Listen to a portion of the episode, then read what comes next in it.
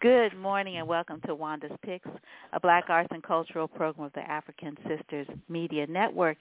And we are really honored to have on the air, how do you pronounce your first name? Is it Tharwat? Abbas, A-B-B-A-S, Tharwat, T-H-E-A-R-W-A-T, Tharwat. Oh, okay, so it's Abbas first and then Tharwat. Okay, and you are the field director for the Save Nubia Project.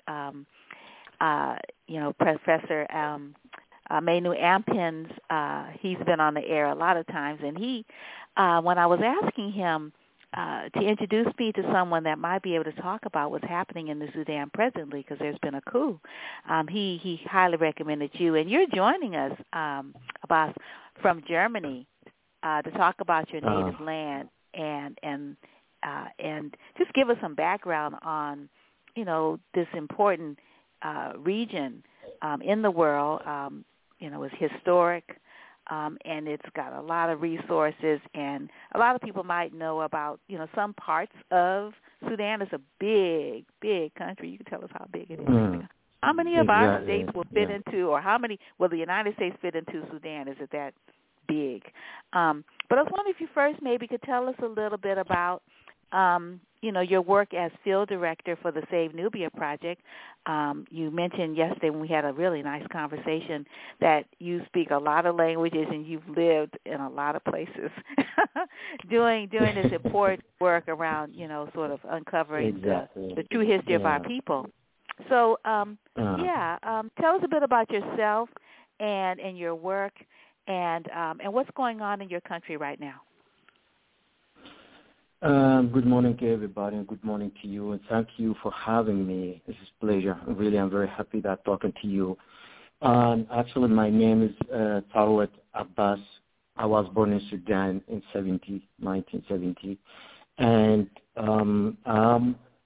I'm the sixth brother of 24 sister brothers, actually.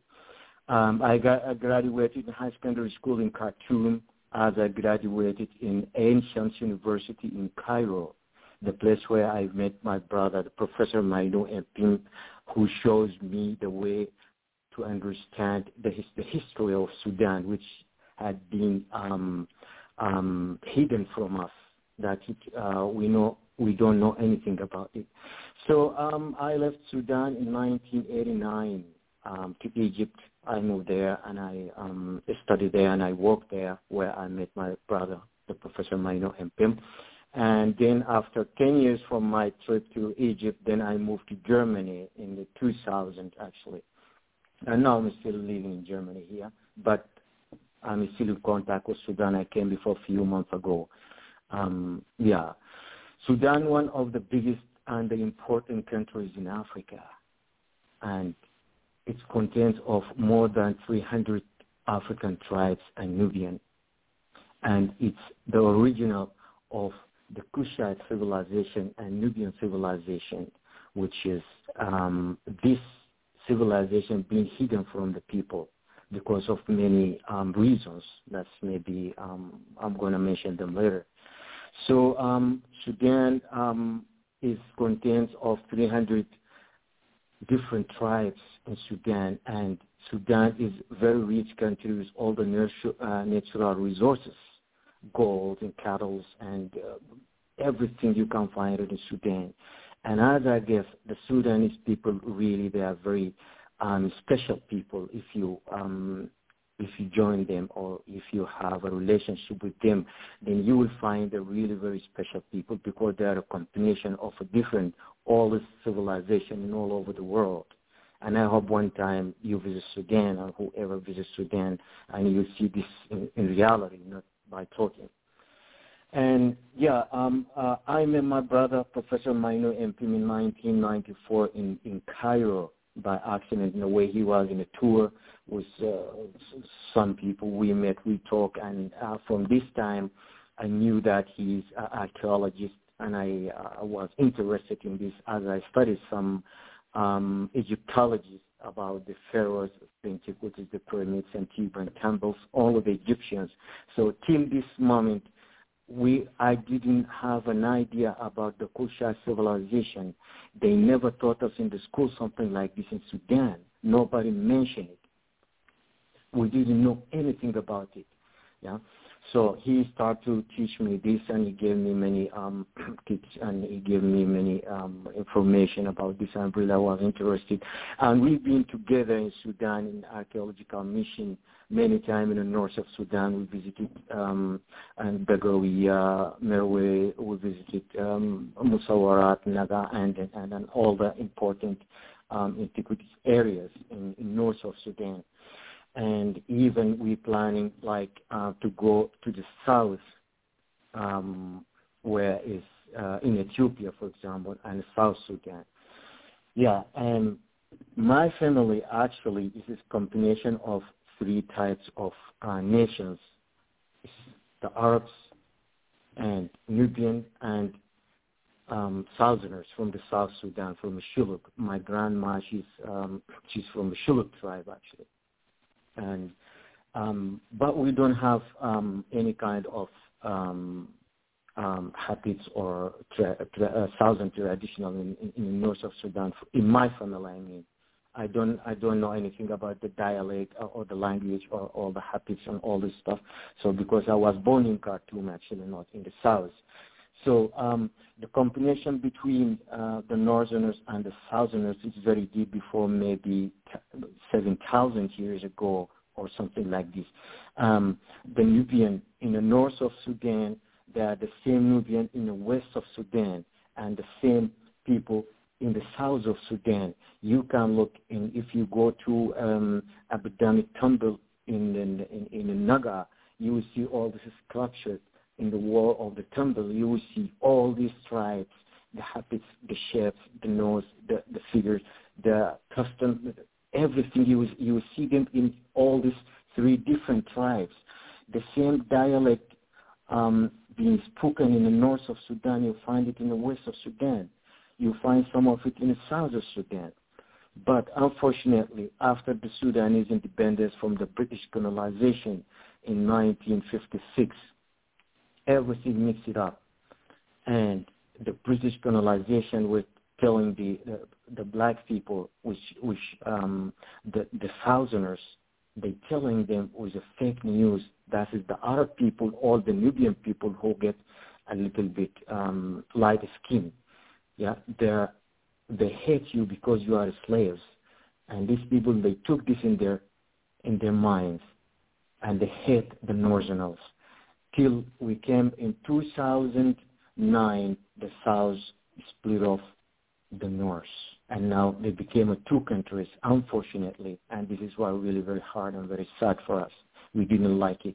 I think that people, the normal people, they deny the idea of separation between the Northerners and the Southerners. But the politicians, the politics, yeah, they were behind this. And many countries involved in this, like America, like the Arab countries, Emirates, or Saudi Arabia, or Egypt even, they involved in this till they separate the Southerners and the Northerners in the name of they are Muslims, they hate the Christians. And so the Arab hate the black Africans. And all of them, they're Nubian, all of them are Africans. All of them, they came from the Kushite. Kush, no different, but the politicians were very strong till they get the thing what they want. So I started to study this Kushite civilization, and I visited most of all the antiquities areas and archaeological areas in the north of Sudan. Yeah, I planned one time before 3 years ago with my brother, Professor Manu Ampim, to fly together to two areas in Ethiopia, Gondar and Bahar Dar, where is the Kushite antiquities in these places. This is the shows how this imperial or this civilization were from the south in Africa till the Mediterranean Sea, till the Red Sea, till the Sahara Desert. They spread over all this. It was very grateful, very great, very great. And you will see all this when you visit it. These areas or north of Sudan. the politics in Sudan, or the situation in Sudan at the moment, I think is very bad and very shame. First of all, in Sudan, we have the military component, and we have the civilian component, and we have the armed movement, and then we have the force, the quick support, which the Janjaweed, these mercenaries. This is all components now. They are in Sudan, and they're fighting against each other. The component, the military component, which being led by the supreme commander of the Sudanese armed force, with Abdel Fattah al-Burhan. He's the commander. And the civilian component led by Abdalla Hamdok, which this man really is very educated. He studied in America, in Britain, political science and agriculture, and anyway, he's a very educated man, and we believe in him. The other people, the forces army, most of them, they came from the west of Sudan. This is, I mean, the armed movements, and I think there are 14. Each one had own leader. I don't know the names even. Some of the people, they say these people, some of them, they are not Sudanese. They came from Chad. They came from Central Republic of Africa, and anyway, when they have this peace talk in Juba, and agreement in Juba, all these armed movements, they move from the west of Sudan, Darfur, and Nuba Mountain. They move to Khartoum with their weapons. What they want there, they said they want to conquer Khartoum to be there. But in the first, their issue and their goal were they want to help the marginalized people in the north of Sudan, of Darfur.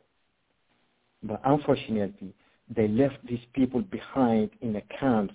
They're suffering from poverty, from sickness, from the Janjaweed. Also, they attack these people in the camps. They rape them, they kill them, they shoot them, they steal their properties. You know, they left them, and they came in Khartoum. What they want in Khartoum, till now they don't have any issue. They don't know what to do. We come back to the military component, which being led by Abdel Fattah al-Burhan. And this guy, he was in that time, before 2009, he was in Darfur with the quick support leader. The name is Daglo, Abdurrahim Daglo, as I guess. Himeti, this is the name. It being with him, he shared him all this invasion of the tribes in the west of Sudan. They were killing these people in order from al-Bashir. In that time, he was the president. Yeah, he gave them weapons, he gave them all what they need, and he pushed them to the west of Sudan, and they killed over 300,000 people, women being raped, village being set on fire, and he came in Khartoum. I mean, al-Burhan, now he's the supreme commander of the Sudanese armed force. He came to Khartoum, and they planned together that he's going to be in the presidency, and now he became, after he kicked out the civilian component, with the name Hamdok, the guy he must be. The people fight it against the military component. They don't want any kind of military. They want only the civilian rules in Sudan. This is why till today the people they are fighting. Till today. There are people that are staying on the street, and they are fighting, and they've been shot, they've been killed. All these young guys being killed, they're underage. They're killed by the Janjaweed, which they are settled down in Khartoum now, and they're still fighting. But now the good thing that now there is a negotiation with a different, American ambassador and the British ambassador and African Union And some of the people they came to negotiate with the name, I forget the name. Anyway, with the what's his name? Hamdok. To negotiate him, he has to come back again and to rule Sudan, but he refused, and he imposed conditions on them if they wanted him to come back. Condition number one, he refused the military component to share them or to join them to rule Sudan. Just they have to keep away. And to disarmament the Janjaweed to take all his weapons away from them, because they are killers, these people. They are mercenaries. They don't want them even in Khartoum. Okay? Then there is other points of these conditions. It will come soon. I didn't look at it, all of it, so just the importance of it. This was the important two points, number one and number two. No military rules in Sudan and no Janjaweed. This is where the important point. The rest we don't care. So now they are fighting. And I have heard in the news today that is maybe Hamdok next week on Sunday, he will come back again to the palace, and he will continue his normal life as a prime minister of Sudan. Yeah. Wow. Yeah, that's a lot. Yeah, it is a lot. Yeah. I hope it is useful. And I hope the people to know something about Sudan nowadays, Sudan today. That's what is going on exactly. That is even for us as a Sudanese, we don't understand really what is going on in Sudan. Everything is mixed up. Imagine Sudan, I think the third country in the world that produces cattle, cows, camels. The third country in the world. And the first country produce cotton and glue and gold. We have everything, but we can't use this now, because some of the countries in the area, in the Middle East, some of the Arab countries, I don't want to mention the names, but everybody knows this, actually. They're interfering in Sudan. They're stealing our resources. They're taking our properties by the help of our people, the president, the government, by help of these people. Without these people, they will never get anything from Sudan. And now Sudan is living in poverty, no electricity, no medicine, no good food, nutrition, no schools, no books. And believe me, even if you are sick, no hospital to go, no hospitals. How come? And Sudan is very important in Africa and in the Middle East. Was the first Khartoum University was the very strongest university in Middle East and in Africa. And now where is it? It's gone. It's finished. Most of the Africans they came to Sudan to learn, to study there. It doesn't matter if they're going to study. All the fields, in all the fields, in everything. But now Sudan is in the bottom. Sudan in the back. Nobody even, just they took our properties. They steal us, Our problem, it is on us. It is not on nobody else. It's on us. We don't know how to protect our country. Most of these people, or this name I mentioned before, al-Burhan, or the Hemeti, the leader of the Janjaweed, or I don't know whoever, the majority of all these people, they are uneducated. They only look at themselves. They won't have a big houses, beautiful women, and beautiful cars and dollars in the bank. That is all. They don't care about the people. Look how many people that they're dying by they shoot them or by by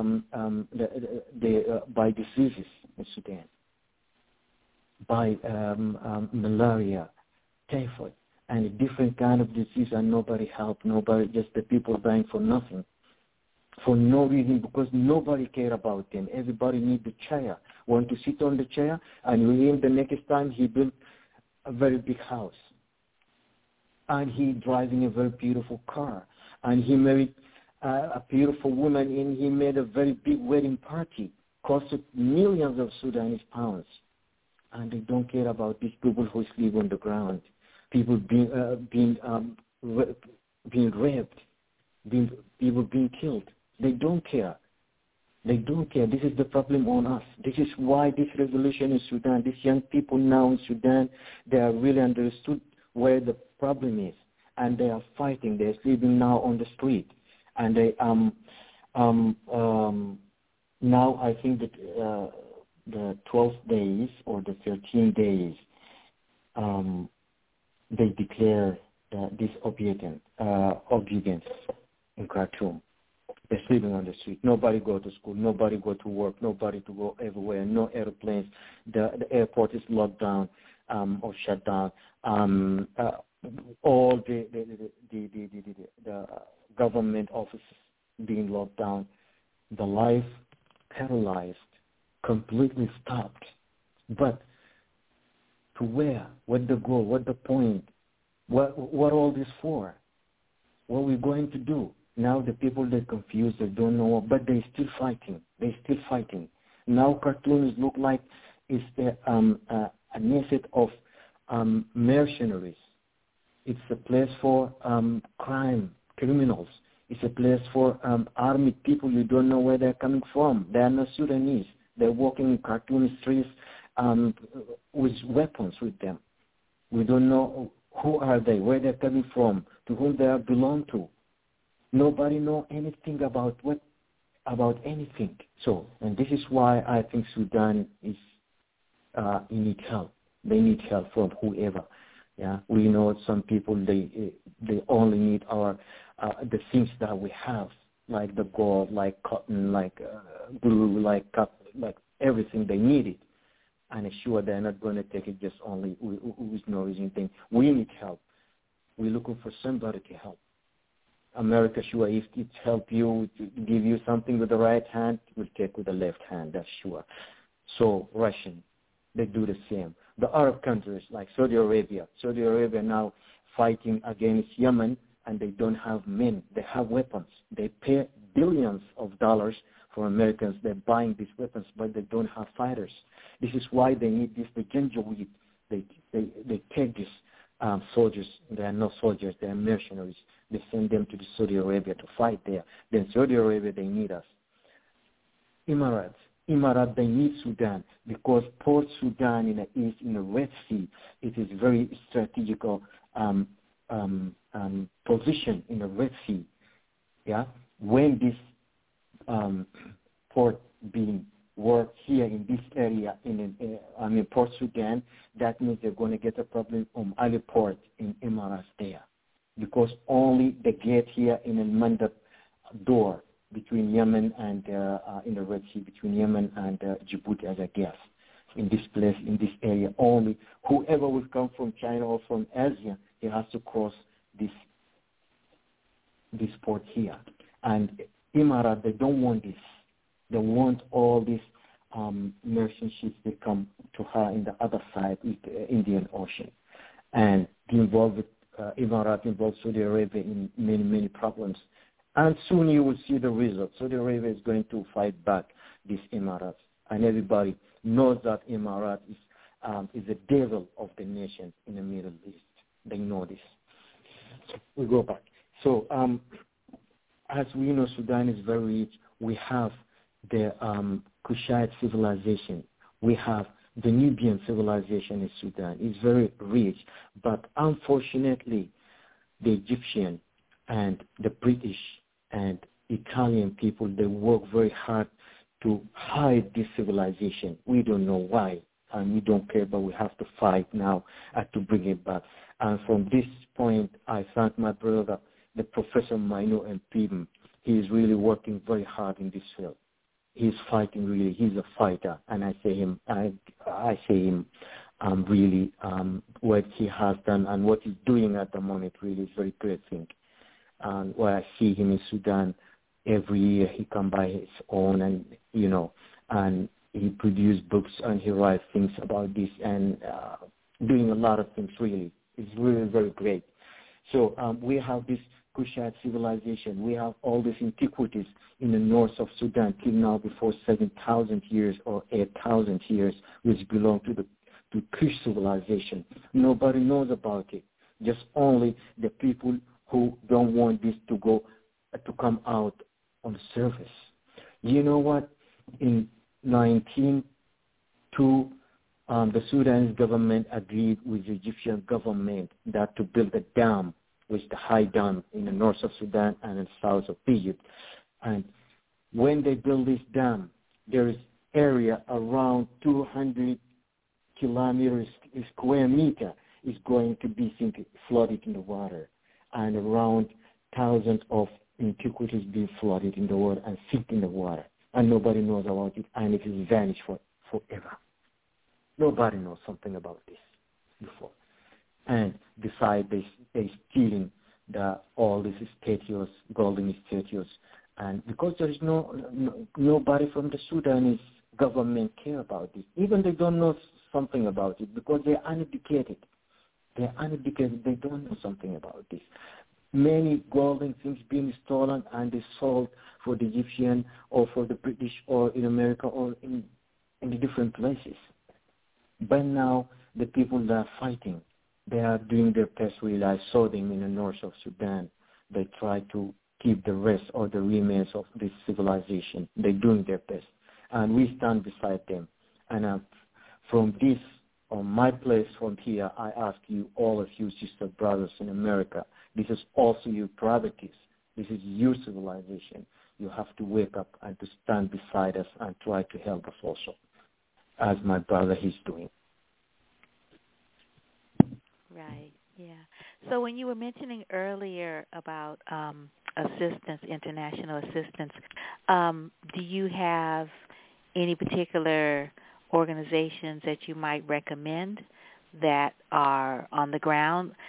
Could people help your people by going through the Save Nubia Project? Through that program, could Professor Manu get the resources to people, you know, that you all trust? Is that possible? Well, it's a very good question. About this case, I think the only person or the only direction or the only organization that I believe in, that is only through my brother, Professor Manu Ampim. The rest or most of all these organizations in Sudan who are involved in this civilization, I don't believe in them. There is really this corruption happening. There is a lot of bad things is happening. I don't believe in them, and I don't want to join them. I never joined them, and I'm not going to join them. And I don't say all of them they are bad, but I think the majority of them, they are really, I don't believe in them because we saw some things happen, for us and about all this stuff. Money being stolen, antiquities being stolen, under the name of this organization or that organization or this, I don't know who.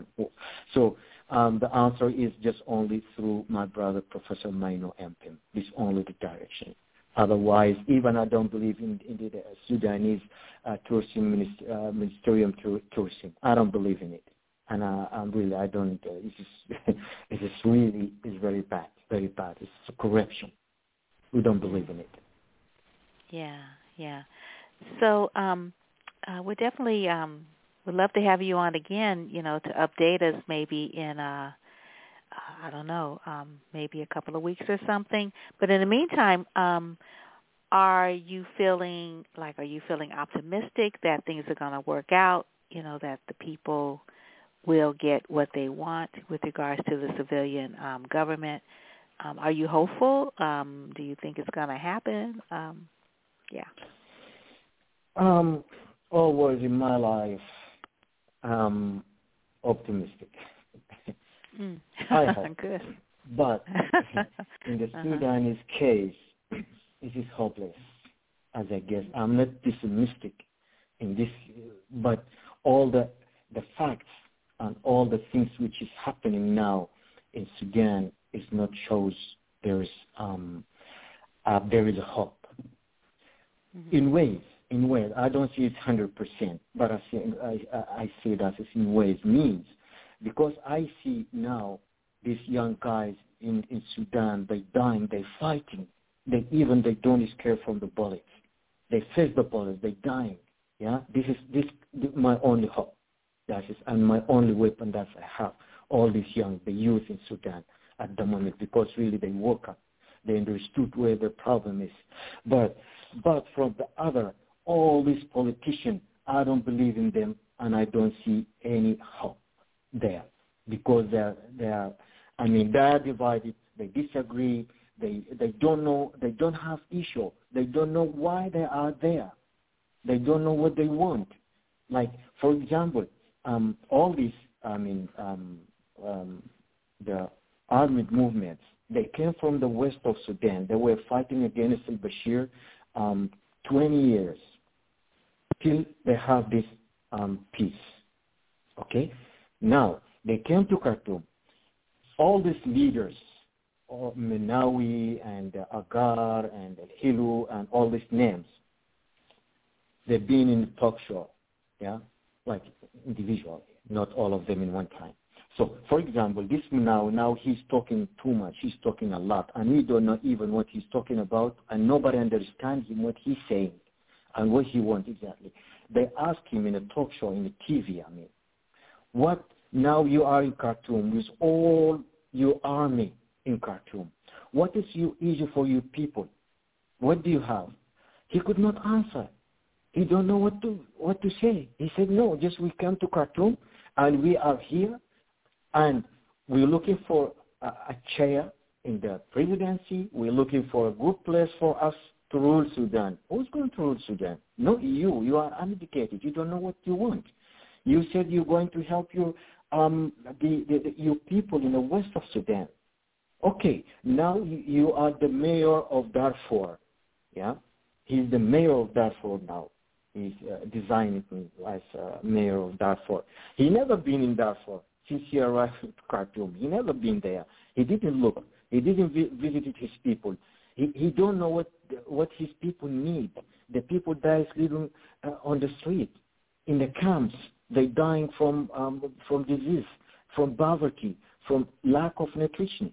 They dying from this. The Janjaweed, they still attack them. What you doing in Khartoum? And the other, even this Al-Hilo, he's the leader of the northerner movement in the mountain, a Nuba mountain in the west of Sudan. He came, he need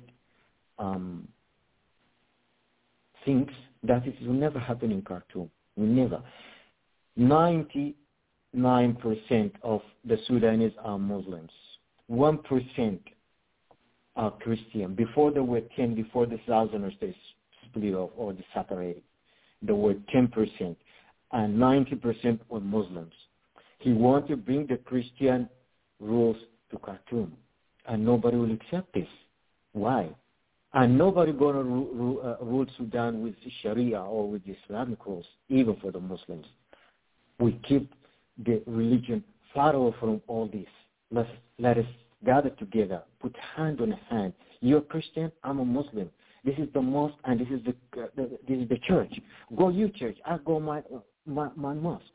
But in the end, the country, the land is belong to all of us, and the religion belong to God. But they don't understand this. They won't come to Khartoum. They said al-Bashir kill us, and he did that also. Now Bashir, he's in a prison. He's in a prison now. He's not here anymore. All the Sudanese, the 40 million, they were against al-Bashir, the rest against him. In one day, all of them. And you know that. And they kick al-Bashir out. So al-Bashir is not there. You come to Khartoum and sit.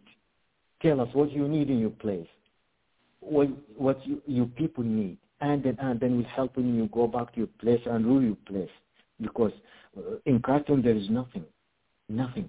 So all of them, they came, all these army movements, they don't have issues. They don't have goals. They don't know what they do. This is why led me that to be pessimistic. There is no hope. And the military component, they won't just rule Sudan, but they're being pushed by al-Bashir people.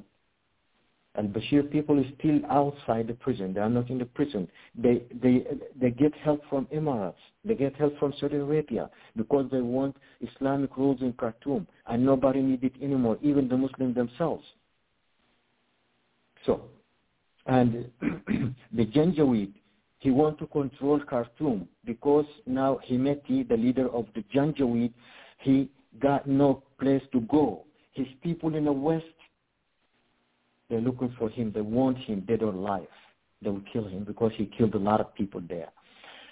In Khartoum, they deny him. They don't want him. And even I think he's going to be in the list of the ICC and the International Crime Court, as I guess he's going to be, because he's involved in killing people in the west of Sudan, who is Abdel Fattah al-Burhan, the leader of the military component. So nobody want all these people in Khartoum. We need only civilian rules in Sudan for all the nations, the Arabs, the Africans, the Nubians, the Gypts, the Indian. It doesn't matter what your religion is. We don't care if you're Muslim or you're Christian or non-believer or Judah or whatever. We don't care. This is for you, between you and your God, not for us.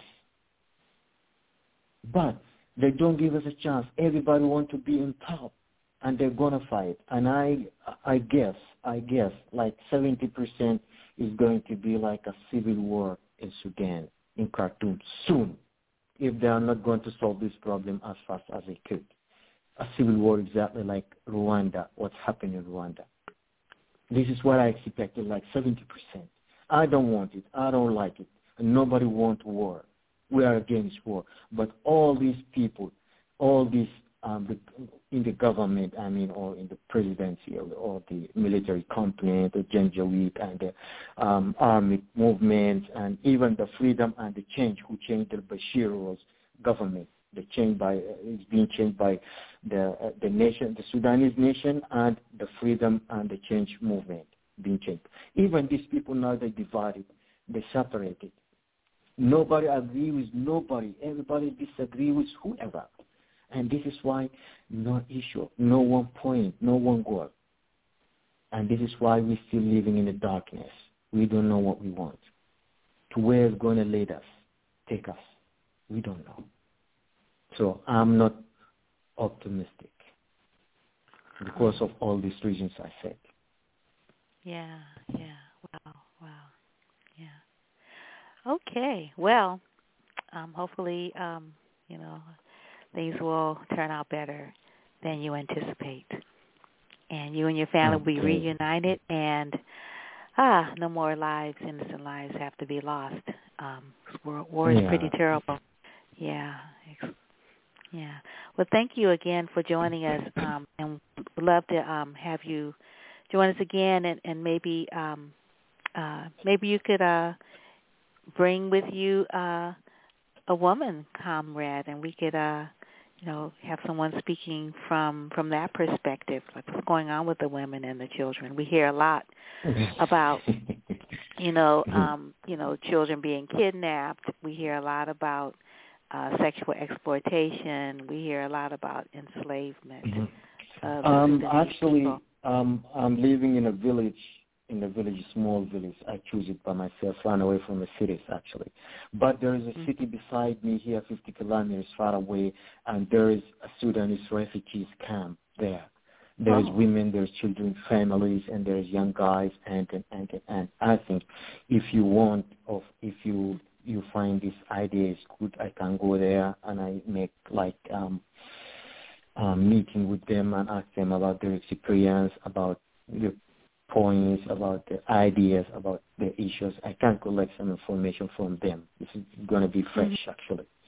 Yeah, I'm not a refugee. I'm not a refugee. I've never been in Germany as a refugee. Yeah, I got the nationality as I've been married, naturalized. the German was. This is why I wanted. But I joined many Sudanese and other nations refugees, and I was talking to them. Actually, I was joining here in Germany the 14 KLM organization in Berlin. We were working, helping the refugees here, translating or giving them clothes and whatever. Yeah, also this is can help if you need some information from this organization. Till now they are working, so I can see what you want, and I give it to you. Okay, thank you very much, and I'm really happy that you're having me, and I'm ready in any time that you want to talk, I'm here. Okay, cool. Well, thank you again so much. It's been really, we're going to have to sit with this information and listen to it again because it was like, it's a lot of information. But I'm really, really happy, that you know, we met through our brother Manu Ampim through the Save Nubia Project, where you are the field director. You just, give us, your perspective on what's happening. And it's really, really, really a rich, rich conversation, and really appreciate it. And, yes, please send me the information about the refugee camp there outside of Berlin. Is that what you said, that where you're doing some work to help, help with the different needs that are – I'm not going to drive to Berlin, which is far away from me, like 400 kilometers, actually. But here, the city is 50 kilometers. I can't drive and I go. But Berlin, I can call. I give a call to somebody, different guys. They are German. I can call them. And Sudanese guys also. I can call them and take the information from them. Yeah. But I will go to this refugee camp in Göttingen city. He is not far away. I will do my best to collect other kids, and I feed you with it. Good. Yeah, that'd be great. So. Yeah, and then if there's anything in particular people need, you could let us know, and maybe we could, direct listeners and people who are concerned and want to share resources, direct them to this particular organization or organizations that are doing work, helping the Sudanese people who have relocated to this other country because things are bad where they're, at home. Okay. I will do my best, actually, and I'm really happy that I'm talking to you, and it was a useful conversation, and I would love for you to give more information, more and more, to let the people know the reality. Right. Yeah. Things are happening as we speak. It's like it's an active,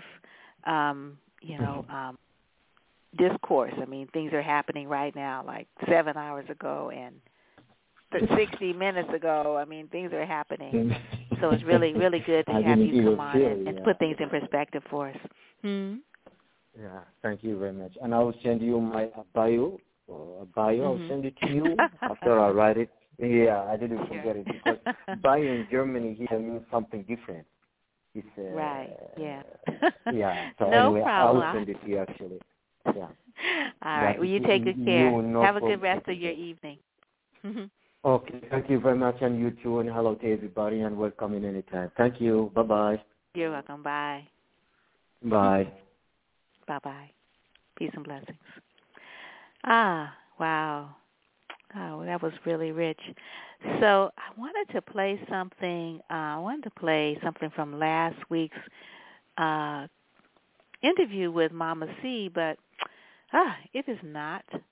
For some reason, I'm not able to upload the interview. I'm having trouble. So I am going to trying to figure out what else can I share. Well, we talked about Rwanda. And I had a short interview with the director of a film, Kinyarwanda. So I'm going to play that. It's been a while since I interviewed Alrick Brown. He's probably got a lot more films now. This was San Francisco International Film Festival 54. This was back in April of that particular year, and it's been many years. But let's listen. Take a little listen until my next guest join us.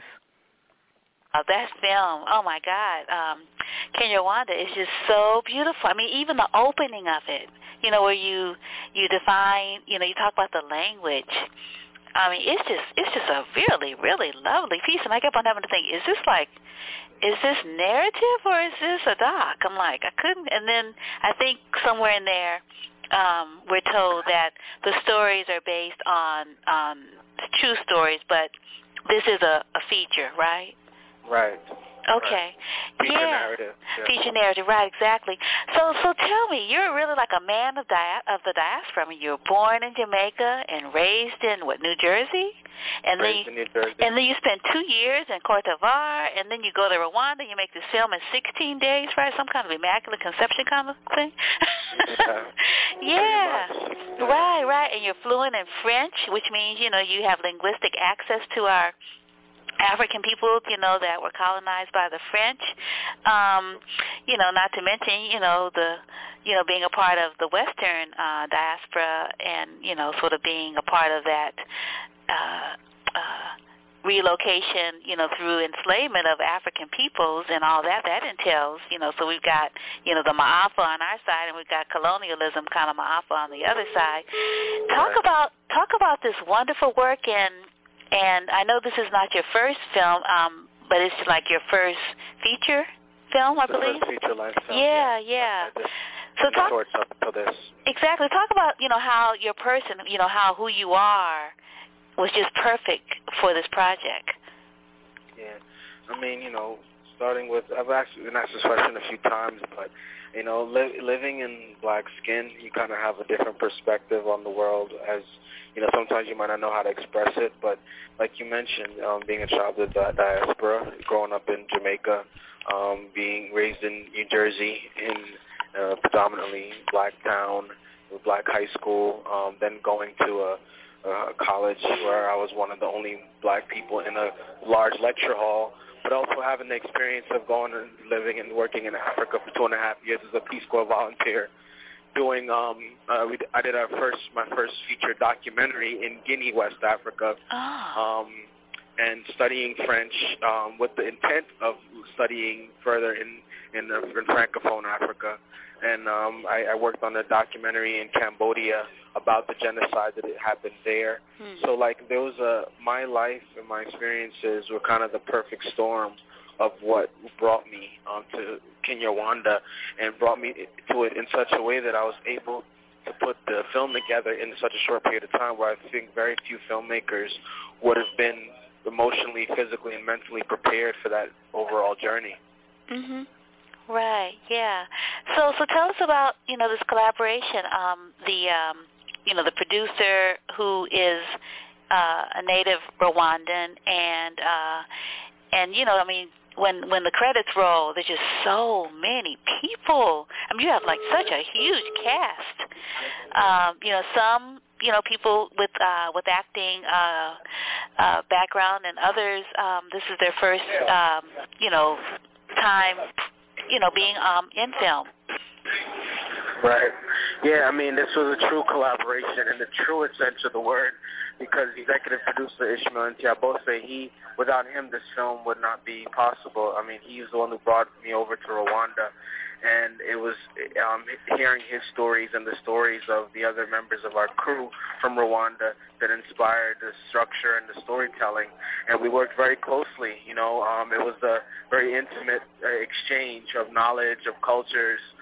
It wasn't us imposing American values on their filmmaking. It was us trying to use whatever technical abilities that I had to tell their stories in a better way, and that continues even in the process of getting the film out to the world.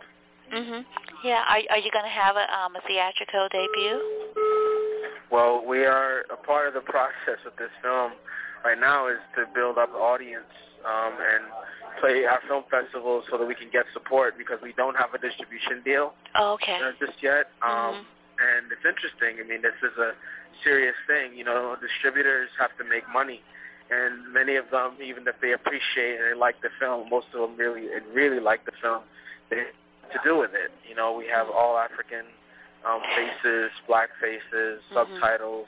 No white protagonist to save the day, no white protagonist the African side to save the day, or to blame.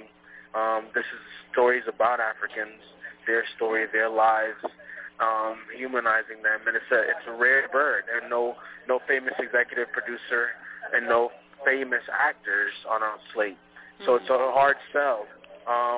But we're hoping that we collaborate with someone courageous enough to take that chance, knowing that when audiences do sit down and see it, they're moved and they really love the film.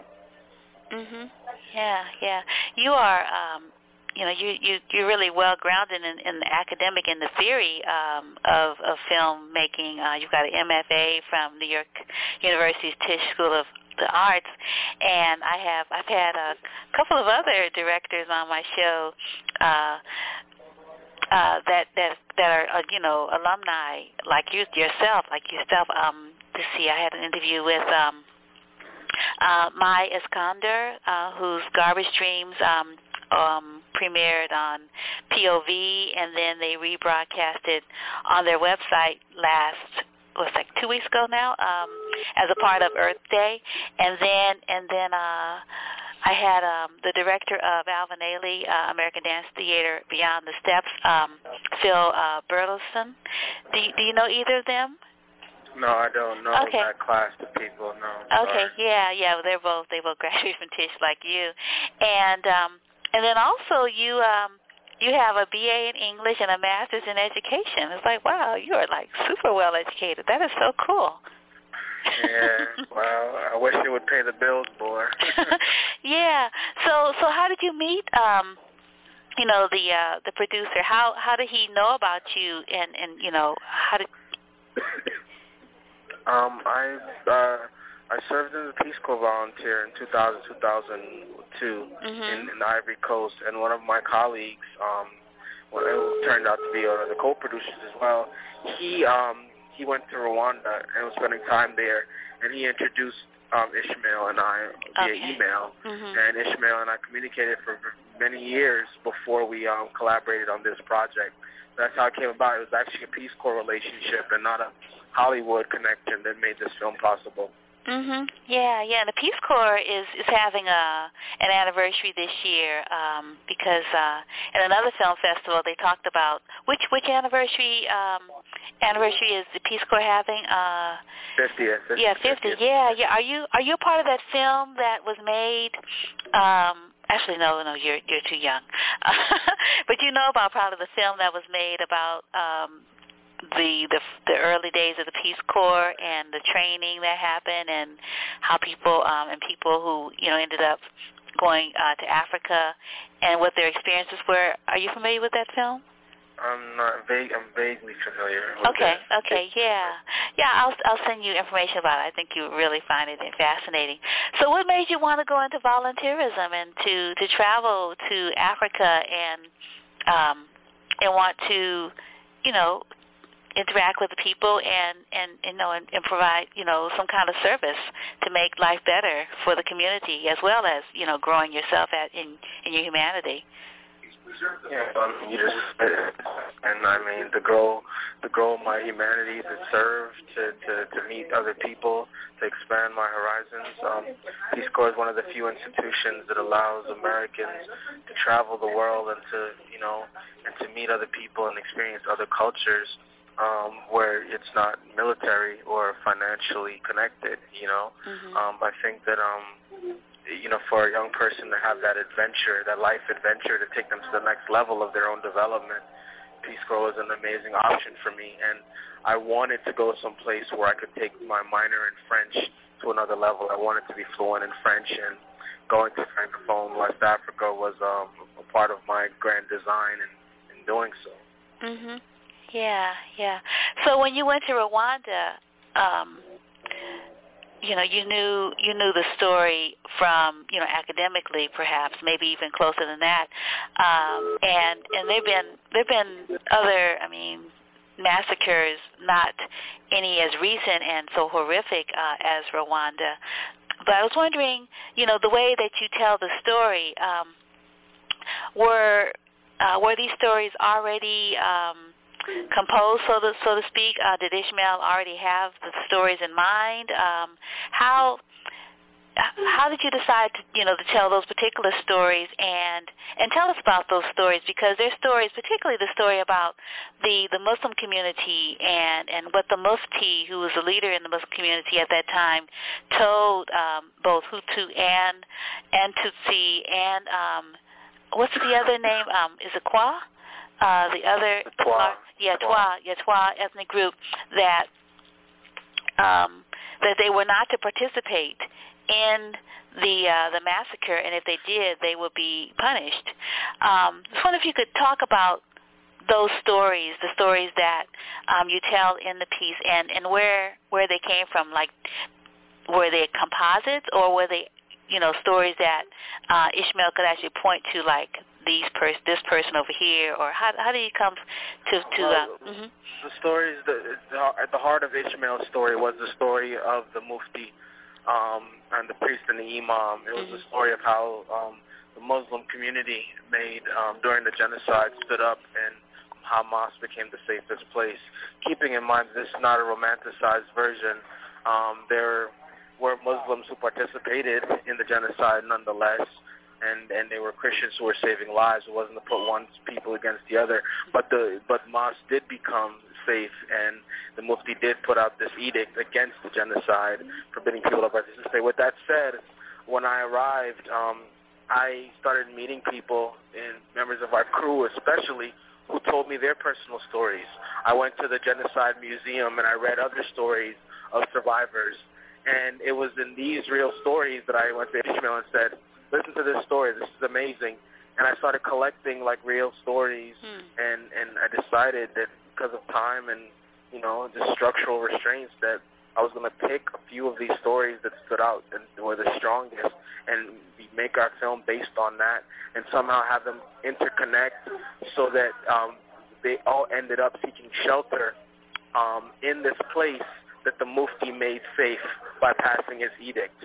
So it was a thought before the script actually started being written. Ishmael told me the story of a little boy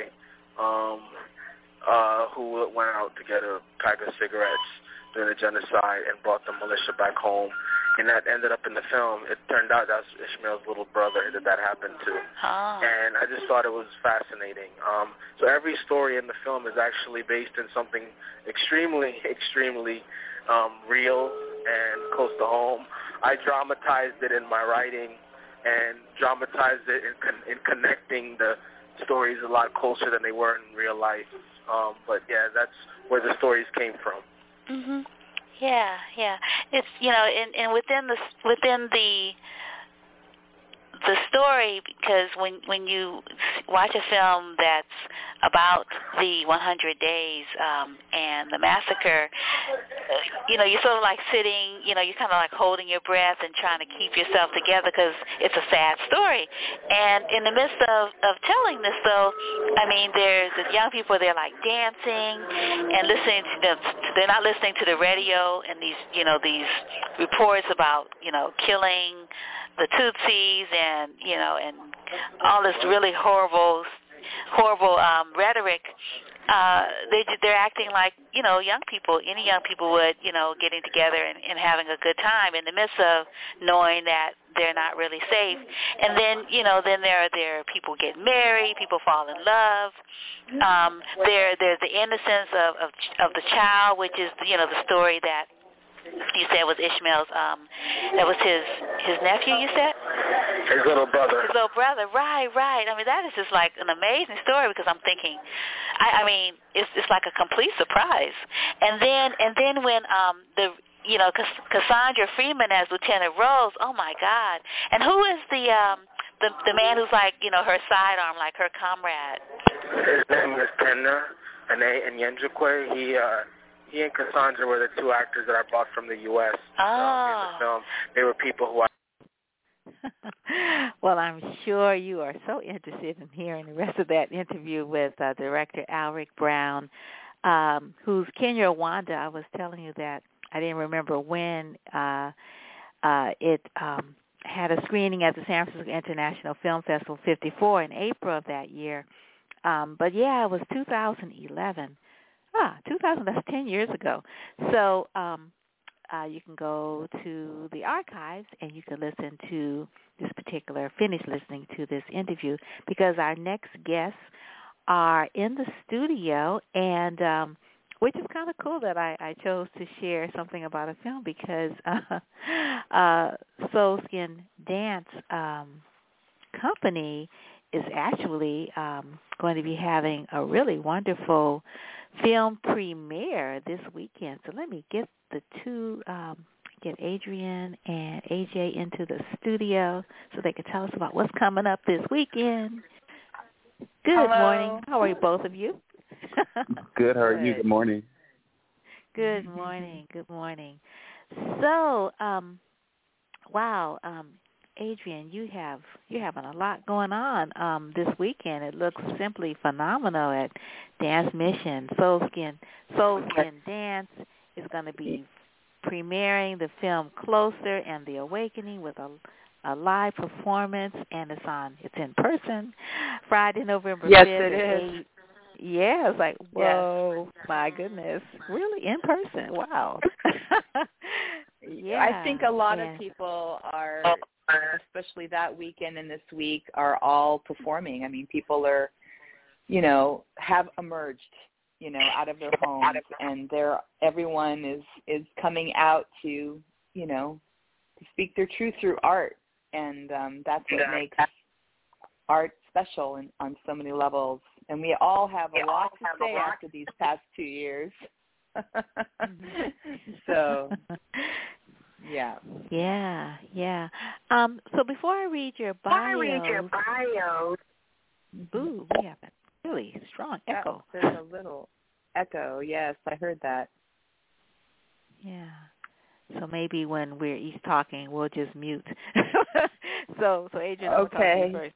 Yeah, so why don't you just give us an overview of what's going to be happening this weekend, so people can, and also your website, so people can make sure they're in the house, because Dance Mission is not a huge space, and I'm sure because of the pandemic, we're not going to be packed in like, past, where you're touching the person next to you necessarily. So, so tell us about what's coming up this weekend.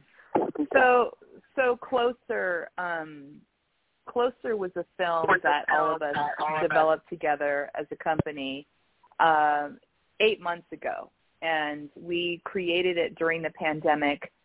And it's I don't want to say it's a pandemic film, but it is in the sense that it's about what all my artists, the dance artists I've been working with for many years, what we all went through, and the need to come out and start making art again and dancing together.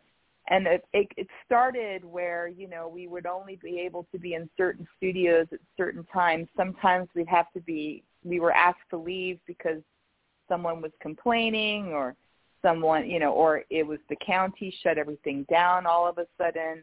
And all of us all had to be 6 to 10 feet apart. I mean, we followed all the rules. We wore the masks. We opened the windows and the doors. I mean, it was surreal and also very emotional. Everyone had a different experience. I think the process was beautiful in the sense that we all recognized the importance of just moving forward and doing what we love to do, and what's important to us. It's our path, our chosen path, doing art. And as the process continued and the vaccinations and all of that, the piece became closer, meaning we all got a bit closer, right? So it's about the experience of what everyone experienced during that given time. Everyone's using the word isolation or resurgence or emerging, or there's so many different ways of looking at the experience, but the film is basically 3 acts, and it takes place outside in nature out here in Marin County, where we're in a playground, we're in the woods, and then we come back to the theater. And it's really the question for me in this, the whole idea of Closer is when you see the film, you really feel it, the experience. But that Jaco Stridham, our cinematographer and film designer, he's been working with us for a very long time, but creating the film. But the question is, are we closer? Are we going back to live performances again, right? Where are we? How has this past changed our lives? Is there a new beginning? What kind of beginning, right? So what kind of closer in relationship to the time and where we are now? How far have we become, or where are we, you know, in relationship to time? So, yes, Mission's been around a long time, and AJ, has it been our sixth season or seven? How long have we been performing there? I can't remember. This is about our sixth. This is our seventh season, I think. There. Oh, seventh season. I think okay. Yeah, we've done all the work there. It's been long. So, but I mean, to me, that's been my home theater, and I grew up in San Francisco. I'm a native San Franciscan. I went to elementary school, kindergarten, and high school, right? And so the Mission, I spent a lot of time there growing up. And so it resonated at the time for me, making art. And I'm a collaborator. So myself, Adriana, is an artist and a dancer, but I'm very interested in sharing an experience with so many other artists. I think that's my skill set. I really embrace the talent of so many people. So I'm not just a dance company. I'd say it's a theatrical experience, right? So Closer is a theatrical experience. You feel drawn. It's 34 minutes, Wanda. 34 minutes. And you think, oh, my God, that's really long. But it holds you in, and you – at the end, you're like, wow, right? So I don't know, AJ, maybe you can interject since you were a part of the process. I think the pandemic halted a lot of people like me who do art, not only to themselves financially, but to themselves spiritually and emotionally. Excuse me, AJ. You're kind of breaking up a little bit. Are you on a Bluetooth or something? I'm not on Bluetooth. Oh. I'm on Wi-Fi. Maybe I'll get off the Wi-Fi. Can you hear me better now? Yes, a little clearer. Yeah, because you were like kind of stuttering. Yeah, okay. Go ahead. For artists like me who sustain themselves financially through dance and art, and as well as I sustain myself and other artists like me sustain ourselves emotionally through art. This experience, Closer, was a beacon, like a guiding light, because I don't know, in my mind, I didn't know if I was ever going to really dance again after this, the way they were talking and the way that the world was going, and, the fluctuations and cases, and the opportunity to dance was something that was fleeting. And this experience really did bring myself closer into who I am and what I value. And honestly, I am a person outside of dance, but I have other things that I value outside of dance. But in this experience, even though I was dancing through it, it helped me realize more of my humanity outside of my profession, which I needed. I think I grew a lot during the pandemic, and Closer was the only steady thing. The film was the only steady thing that was happening in my life. And then our show at Dance Mission is going to premiere the film in San Francisco, because it already did premiere at the Aspen Film Festival. At Dance Mission, we will also be premiering a live work called Awakening, and it's going to be a homage to Studio 54, Joy of the 70s. I think there's nothing more joyful than sequins and disco. Adriana did a great job of, I think she's developed a transition as we leave the pandemic into one that is centered around joy of dance, because I think it was a little bit of fear centered in dance during the pandemic, or during the more heightened moments of the pandemic. As far as Dance Mission is concerned, it is a small space, but we have opportunities for folks to live stream on dancemission.org. If you look up Soul Skin Dance on there, I don't have the full backslash HTTP, nice. But on there, folks are able to watch the show via live stream. And I think I've been with the company, I think, the longest, and I'm really excited to dance with this group of artists. They're really exciting to dance with and very intelligent. And we get to dance to disco, and that's a part of my heritage, so I love disco. Yeah. Oh, that's really cool. It's so interesting how people don't know the disco ball. People don't know what that is. And I'm like, really? We have a disco ball. We have a ball. I know, but I'm just saying, when AJ said that was, the discotheque, he knows that, and I'm just saying that everybody doesn't know that. It's like living history. I don't want to give the show away, but we do have a Soul Train homage moment that pops up, a little pop up moment. And I was thinking about Don Cornelius, really? Exactly.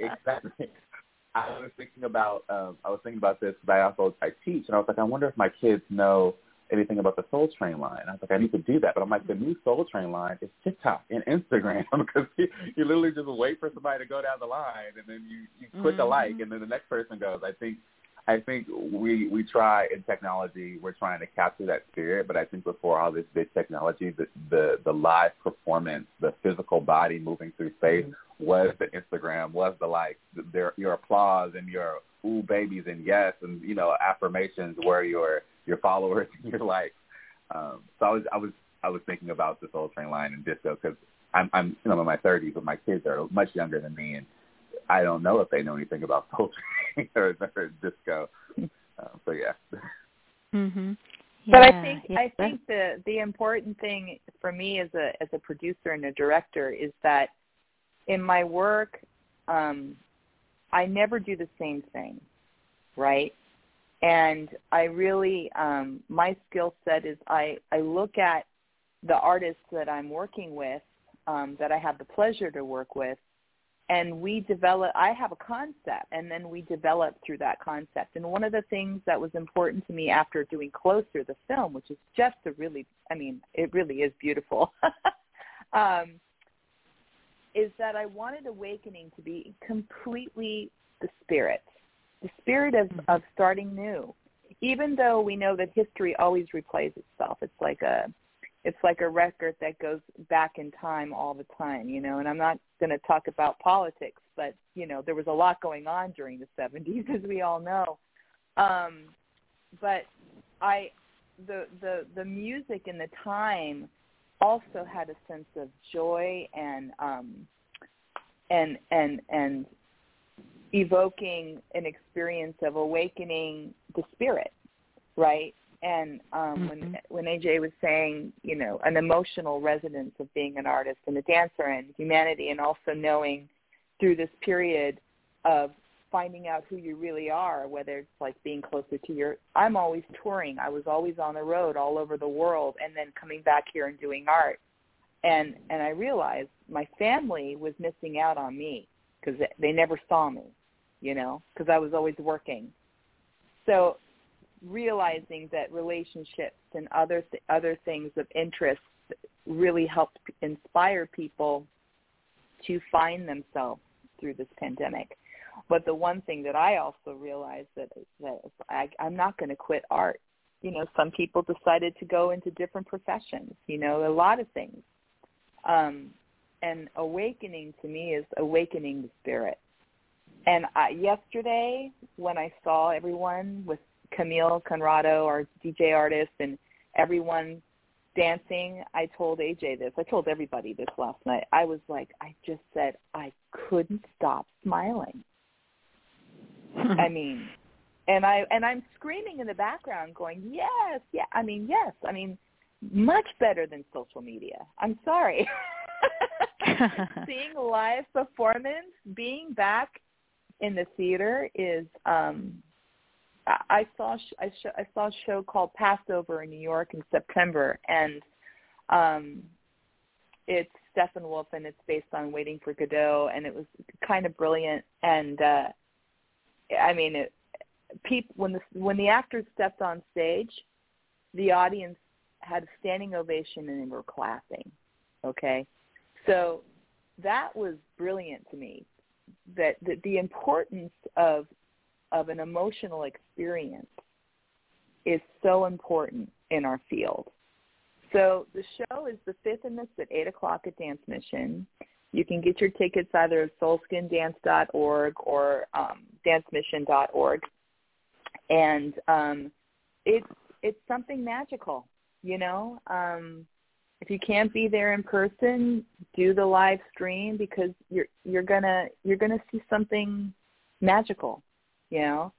And it's gonna give you the spirit of the importance of what live art brings us. It gets us closer to humanity, really. It's our storytelling.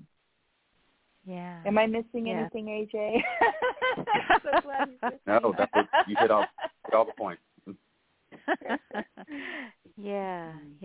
Well, I wanted to ask each of you kind of what brings you to dance, but before that, Adriana, I grew up in San Francisco. We migrated here from New Orleans in the 60s, and so. Where'd you go to school? You didn't mention like location. I went to Parkside. I went to Jefferson Elementary School. I went to Hoover Middle School, and I went to SOTA. I was the first class of SOTA, the School of the Arts. Okay. Yeah. Mm-hmm. Yeah. So did you grow up in Ingleside or Sunset? Where? Sunset. Mm-hmm. Oh, Sunset. Okay. Sunset. Mm-hmm. The Avenues. Yeah, I was an Avenue kid until my mom sold the house 10 years ago, so I've seen San Francisco change. I mean, my family's from San Francisco, actually from Humboldt, and then moved to San Francisco when I was when my mother was 16, actually. So my mom went to San Francisco State. My mom was an acting major, and then she went to school in Los Angeles. So my parents, they're all actors and dancers. I grew up in the arts, and I grew up in the 70s in San Francisco and the 80s. Well, I was a child in the 70s, but in the 80s. Yeah. And I went to salon parties every weekend, you know, with poets and musicians and singers and songwriters and dancers. I learned my first form of dance was learning belly dancing. I actually performed at the salon parties when I was 5, and my mom's best friend made me costumes. You know, I didn't do ballet. I did belly dancing in the beginning. You know, so yes. So it's, you know, the scarves and the improvisation happened very early in my life. And, of course, later on I was in music and dance. But, yeah, I'm a San Franciscan. I left when I was 17 and went to school back east, and then went to L.A. for school, and then moved to New York and danced professionally there for 15 years. And also had a company in New York. But I was an up-and-coming, emerging choreographer in my 20s, and I was produced in New York, and, you know, life happens. You have a family, and worked with Aspen Santa Fe Ballet for 10 years on faculty, and then when my mother and my grandmother passed away, I had to come back home. And when I came back home to San Francisco, I had to make art again. And that was actually my grieving process, was starting Soul Skin Dance. And that's when I met AJ, was literally 8 years ago, when the only way I could grieve and kind of respond to the experience of losing these amazing Italian women was to do art again with big kids. work with, you know, high school kids and elementary kids, which is wonderful, you know what I mean? But I was just like, I want to work with professional dancers again. I want to feel that spirit. So, but yeah, long story short, I am from San Francisco, and, you know, it's a special place for sure. It's a beautiful place. Yes, yes, it is. And I've seen it go through a lot of changes, too, a lot of changes. Oh, yeah, yeah. I remember I grew up in Ingleside, but we lived in Visitation Valley. When we came here, we lived in the Fillmore.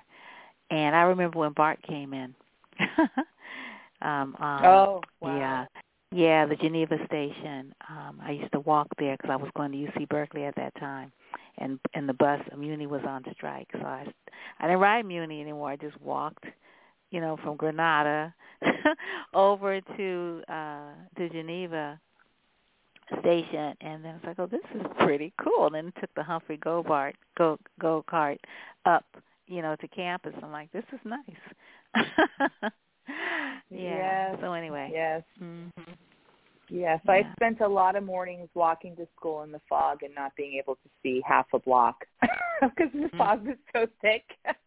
But, you know, because I lived in the avenues. But, I mean, it's the thing about the Bay Area, I live now, my mom bought a home in Fairfax, so when she let go of the house, so my residence is in Fairfax, which, by the way, I didn't know anything about Marin. You know, I'm a city kid my whole life. I also spent a lot of time in Boston, so I was just like, whoa, what do you do in Marin? Well, obviously, you hike and bike and do a lot of other things. But I think that's when AJ was saying how the pandemic and the experience changed his perspective about things. I think that was the same for me as well. And coming back to making art in the Bay Area, I have to say, isn't completely easy. But the importance of the need, and also the need for myself, who's actually from San Francisco. There's not a lot of people that are actually born and raised in San Francisco. It's like New York, you know, everybody kind of like just moves to the city. They have, you know, my experiences of spending my childhood in the Castro and, you know, in the Mission. Those were two places I spent most of my childhood in. Going to clubs when you're not supposed to at 15. You know, sneaking out of the house and going to clubs and seeing and feeling and experiencing something kind of unique. And parents, you know, in the 70s, I mean, I don't want to go into like what I saw. I probably saw too many things at that age, but, you know, there was a certain kind of letting go, but freedom and also creativity. I think this is something that's really unique. And I've seen it with, and I don't want to speak for you, AJ, but AJ is an extraordinary performer and artist and human being, and actually everybody in the company is. And I know that's always been my skill set of resonating with some just kind of very cool, brilliant, intelligent people. And there is this strength that I saw last night and maturity that was just, I don't know what to say, extraordinary. And that's what feeds me as a person. It's like, that's what life is about, because you never know when life is over. So every moment, you know, whether you're in San Francisco or New York or Paris or, you know, Hong Kong or wherever you live, you know, or way up in the country, that moment is still so important to cultivate, because you don't know when it's going to disappear. We know climate change. We know, you know, what's happening in our country and many in the world. It's not our country. I mean, we're completely divided.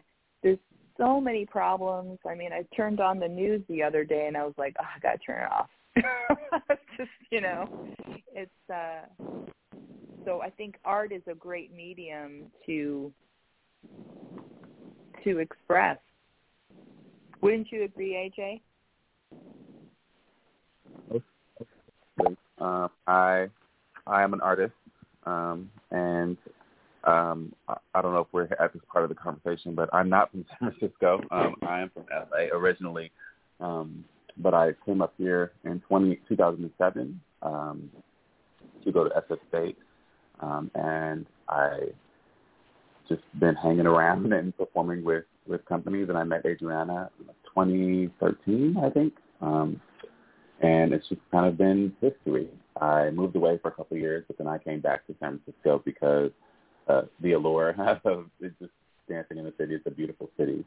And yes, the spaces that I occupy, my identity, I'm a Black queer artist, and I feel that parts of my identity are welcome in San Francisco, and I don't have to explain certain parts of myself too much. And so that's why I choose to be an artist in this city, and I am completely grateful for all the opportunities that I've been afforded. So yeah, I think I bridge some of those gaps for people like me that don't always get to see the theater or get to be in the theater. Mhm. Yeah, and AJ, you've been in other films, and one of the films is where you were featured is AM/FM, which is a film that premiered at the San Francisco Dance Film Festival, which I think is a wonderful festival, and it was choreographed by Robert Moses. But you've also danced with some of my favorite, companies and choreographers: Brenda Way, Risa Simpson, and some other folks that I don't know their names. And I just wanted to ask you, sort of, why dance? That's a really hard question. I think in its most, I hate this word, but I'm going to use it. It's the visceral aspect, the athletic aspect of dance really excites me. I came to dance really late. I came to dance at 19 at SF State. I was a business and Japanese major, and then I would sneak and take ballet and Haitian, like as electives. Like I wouldn't sneak, but I would just take it as electives. And then my ballet teacher, Wendy Diamond, she was like, "You should just become a dance major," because I was trying to register for all these upper division classes. Like, I think I can take ballet too. I think I can do second level of Haitian when they have second level of Haitian. She was like, "You have to be a dance major. I think you should be a dance major." And so, in my youth, I was an athlete. I played football, and I ran track, and I played basketball. I'm kind of a stockier, bulkier guy. I don't look like an average dancer. But what really excited me, especially about contemporary dance and African ballet, is like the athletic moments of like jumping. I love jumping. Turning, I do like to turn, but jumping and partnering are really my favorite things. And acting, and I just love music. I could not imagine doing a job where I couldn't listen to music the way I do, because I really love jazz music, and I really love like disco and funk, and I love contemporary. I love hearing strings and piano. I think it was just a melding of all of my life experiences that led to this profession, and I was just like, I like music, I like to be athletic. How do I make money? How do I do this? Dance just presented itself. So yeah, that's that. It's also, I struggle with my words sometimes. I have a twin brother who's way more articulate than I am. He's so clear when he talks. He's also a dancer, but for me, I found that I didn't have to talk so much when I was dancing, which made me very happy. As a business major, I was explaining my formulas and the path I took and the reason I took it in Japanese. I was constantly talking. In dance, I was like, I don't have to talk. I can literally just, kick my leg up and jump across the room, and people are like, you did a good job, So it's a lot of things. I just love it, and my family is super supportive of me doing it. So that's the short answer. Mm-hmm. Yeah. And I want to let our audience know that we're speaking to Adriana Thompson and AJ, which is short for Arbeyon. Arbeyon Jones. Yes, Arbeyon Jones. Jones. Yes. Yeah, that's a pretty name.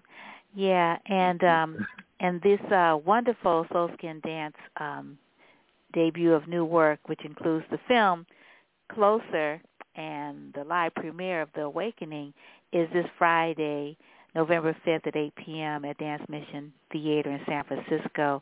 And there will be another performance on November 6th. It's also at 8 o'clock? Yes, 8 yes, o'clock. Both. Mm-hmm. Okay, 8 o'clock. Mm-hmm. Yeah, excellent. Yeah, and we didn't get a chance to, I didn't get a chance to ask you this question about Soul Skin. I just love the name.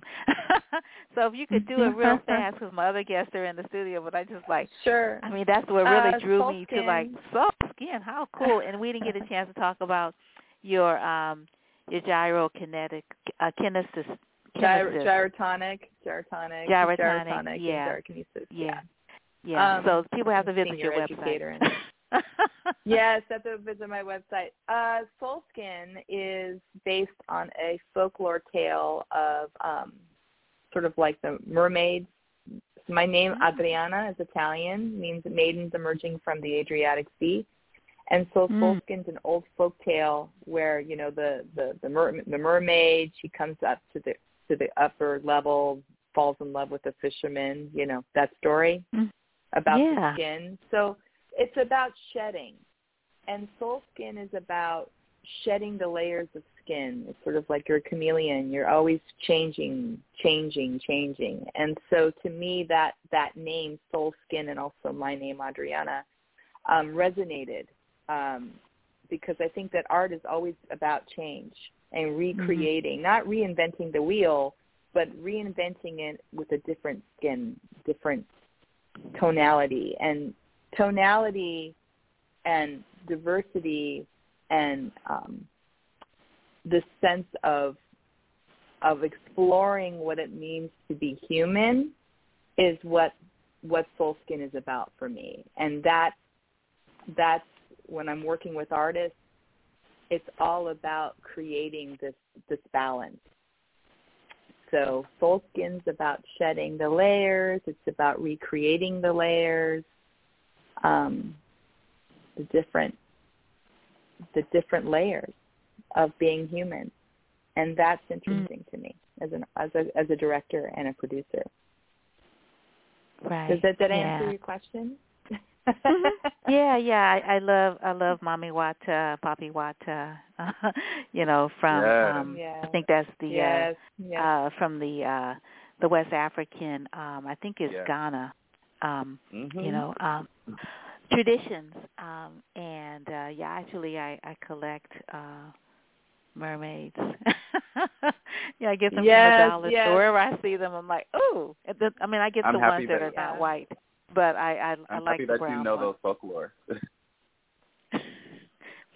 Yes, those folklores. AJ said he was happy you know those folklores.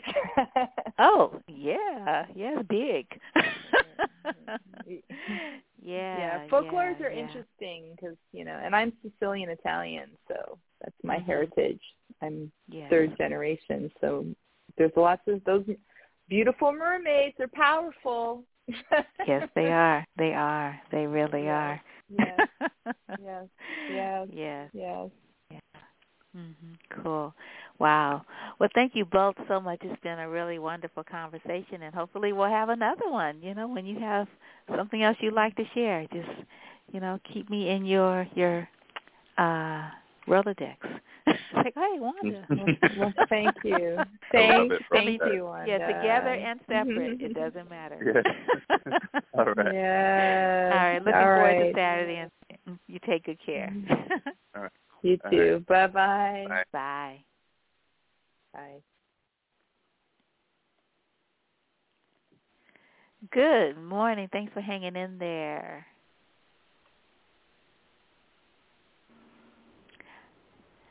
I didn't hear you. You were coming into the studio. So who am I speaking to? I didn't know who was going to be joining me. Hi. Wanda? Hi. Oh, yeah, Tanika Baptiste? Hi. Director? Good morning. Yes. Good morning. Glad you could make it on such short notice.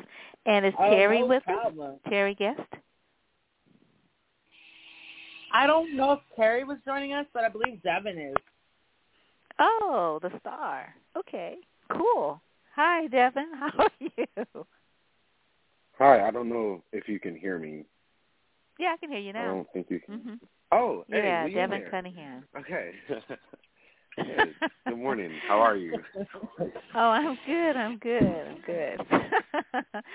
So we are speaking to, as I mentioned, the director and one of the principal actors in At the Wake of a Dead Drag Queen by Terry Guest, which is currently up, yes, at Theater Rhinoceros in San Francisco. And they have a new location where they're, this is live theater, folks.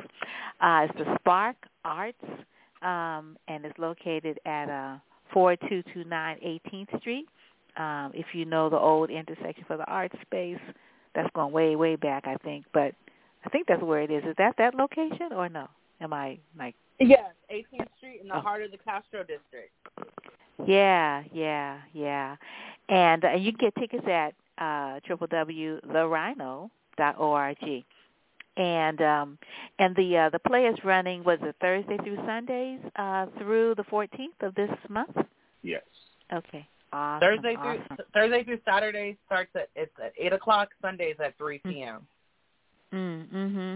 Yeah. So Tanika, you just be picking up these really cool plays to direct. I'm like, what? I know. I'm super humbled and blessed. So right now we got a good relationship, thank goodness. And also the playwrights that they select for their seasons are just Kevin Legrone, Terry Guest, they just know how to pick these wonderful plays that talk about our communities, which I'm super grateful for. Yeah. And, the drag queen, and Awake, oh, my goodness, the combination of the two. Like, she's dead. And she's telling the story like, what? This is so cool. Oh, my goodness. So how would you describe this play? Like, so, Devin, okay, what's this play about? Who is the narrator? Who is Courtney Behringer? And she's in to Wake. Like, who? What? The way I would describe it is Courtney gets to eulogize herself and tell her story, and is this cutthroat, bred in the South, Southern-made drag queen who took no mess from nobody, just like his mother took no mess from nobody and the women who came before him. So yeah, that's in essence Courtney, in short. Mhm. Right. Yeah. Is it Albany, Georgia? Is that the location? I think we're Albany, California, right? Yeah. But Albany, Georgia. I was going to say, right outside of Berkeley, but no, we in Albany, Georgia, exactly. And not too far from Florida's Panhandle, not too far from Alabama. Oh, we right there. Okay. Oh, okay. Okay. Yeah. And you're right. It's a period. And I don't know, like, how much of it you want to tell. I'm going to let you all, because Kevin told me, Kevin Legrone, who was mentioned, and he did The Legend of Pink. And then he had a more recent play that you directed, Tanika. Yeah, so I need you to, like, fill in the details that you want to share, and then I could, like, talk, because I don't know what I can say, with regards to this period. Okay, cool. So, why don't you tell us a little bit more about this particular Wake and this particular character and what's going on? Okay, but quickly I want to just say that we are today we're offering 4 comps to the show for this Thursday or Friday to the first callers who call in. So 2 people can win a pair of tickets, or 4 people can win a ticket. But you got to call in so I can get your name and I can tell the box office. Okay. So quickly, Devin definitely summarized perfectly. The play talks about this relationship, and it's based on the playwright's actual uncle, who did go by the name Courtney Barringer, who actually did, unfortunately, die of AIDS. But Courtney, or Anthony, wasn't really able to afford the medical care to treat his, you know, to treat his HIV. And Vicky, the white character in the play, she is kind of like new to drag, and she's like super happy and cheerful, and she's totally enamored by Courtney. And they have this romantic relationship. I dare say that, you know, Courtney, yes, he is a little, you know, he's kind of icy. You know, he doesn't wear his emotions on his sleeves like Vicky does. But he definitely loved her, and that's why she's part of this story. And so you just watch them, you know, they go on, they perform, they're in the dressing room, they're doing playful teasing, loving gestures, and then the next minute they're like cutting each other through their words. But, you know, again, Anthony Courtney is dealing with this disease and dealing with his decline of health, and he's trying to understand, like, okay, I have this new person in my life, but I have this real problem that I'm going through. And this person can't understand because they're up here taking pills that I can't afford. So, you know, we call it a dramedy because, you know, it's definitely funny. You're going to laugh. But it's dealing with these real issues that people in this community go through that we don't really talk about because we love watching RuPaul's Drag Race and watching for the wigs and the makeup and the fashion. But what are they actually going through? Why is this one of their main sources of income? You know, is it because where they live, people are discriminatory? You know, so does their family support them? Do they not? So it's just things that we kind of casually talk about, but I love this play because it is definitely a breath of fresh air to like laugh, especially in the wake of everything that's been going on, but still be real and be grounded in like people's real lives, especially because this was based on somebody's actual life. And there's a lot of liberty taken with the story, like it's not, you know, factual based, but you know, this was somebody who actually lived. And so it was a lot of responsibility, I think, for us all to just really be choose authenticity, even in moments where it's uncomfortable or like we're just laughing our faces off. Like, but why is it funny and why is it sad? Because it's coming from this truth. So I would say the fashion. I mean, the way Devin just manages these costume changes and the way he just looks at the top of the show, it's just amazing. Like, I was getting mad, Wanda. I was getting mad. I was like, y'all looking better than me. What the heck is going on? But well, I mean, you the director in the costume, so I mean that's you. Don't play yourself. Really? Don't do that. Oh, okay. Nice. No, they just both are so beautiful, inside and out. But they really are working these wigs and these dresses. I can't even tell you. Yeah. I really, you know, your character is so erudite. I mean, very, very smart, and the way that, you know, she. I mean, it's tragic. You know, when you know she shares about the relationship between her and her mother, and the.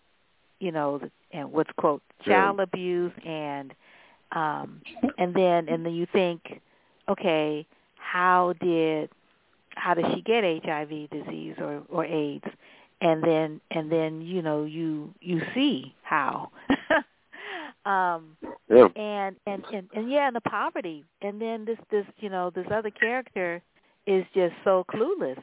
Oh, we're just the same. It's like not really. You know, like I'm just as oppressed as you. Like no, and then, yeah, I had to look up the name of the pills that the other character was taking because I thought it's like I think this is medicine, and then I would hear the look, you know, like I read the look that your character would turn to this other person. who didn't even realize, no, I'm not taking care of myself because I don't care about myself, is economic. Yeah. And then you think about the economics now of healthcare, you know, with a pandemic, who's dying? Mm-hmm. Still. Exactly. Oh, yeah. Who's getting infected? Still. Who's at risk? Still. You know, giving somebody a glorified title, essential worker, doesn't hide that a lot of times the reason why these people are working is because they're poor. That part. They can't stay home. They have no medical coverage. If they don't go to work, they have no job. And then they got children that are going to be, they're going to be homeless. Yeah. Right. Yeah. So it's just, it's I don't know. So how do you manage these different, navigate these different moods? Because it's like your character is really honest. You know, Anthony. Anthony. How do you pronounce it? Anthony. That's how we'll probably say it. That's how the script actually says. And the script says, you know, he says my name is Anthony, but in Albany we say Anthony, which I'm like, that sounds like how my grandma would call it across the yard or something.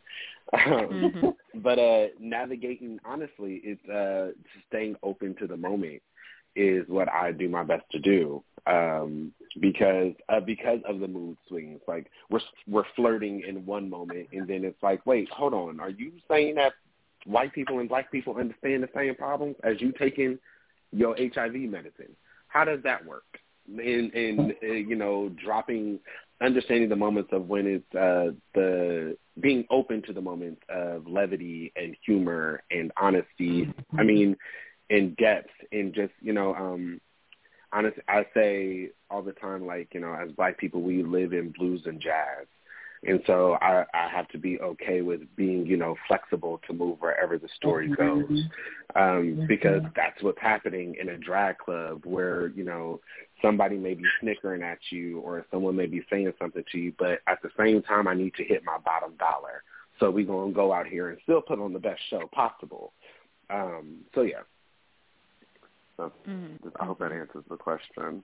Yeah, totally. Yeah, definitely. And I just love the history, you know, the film history, you know, the diva singers and then, you know, like just learning just sort of the different parts of the performance. You're like, oh, I didn't know there. Yeah, it's like, you know, there is a methodology to the performance. How did you do that? Like, had you ever had an experience, you know, in drag, you know, that you can pull from? Or what did you do, watch movies? Like, what did you do? Did you understudy? Did you have somebody, like, was a consultant? Like, how did you do this? No, so what I did is, I previously worked with African-American Shakespeare Company on Cinderella. And one year, the sisters were... That's why I know your name. Okay. Yeah. That too. Okay. We had to, you know, we were really beautiful, and I was in some heels, so in makeup, and this is different from that in that it's like, no, this is full-on drag in terms of, or more, in terms of, like, we're going from dress to wig, and it's so much, and I love it. So what I did is I walked around my house in heels just to get more comfortable with it. And then I drew on my own femininity and my mother and my grandmothers and the divas that I watched. So, like, I love Diana Ross's Muscle. So I rewatched her Central Park performance because Courtney mentions Diana Ross, and I had already seen Sunset Boulevard, but I pulled up clips from it just to, you know, see, like, okay, who was influencing Courtney to be this grand woman, because this is her club essentially, or the way she walks around it. And so, you know, there's also a part like listening to Janet Jackson, Rope Burn, and Janet shifted how R&B moves today. So it's like, okay, and I'm also influenced by Beyonce. So how do you incorporate all of that into one kind of coalesced person who, Courtney, who is coming on stage singing Megan Thee Stallion, and then goes to Diana Ross and goes to Janet. You know, it's, yeah, so what I would do is literally just watch a bunch of different performances of these women and how they carried themselves on stage, how they handled interviews and how they spoke. And yeah. Mm-hmm. And yeah, and try to understand their home life a little bit as well.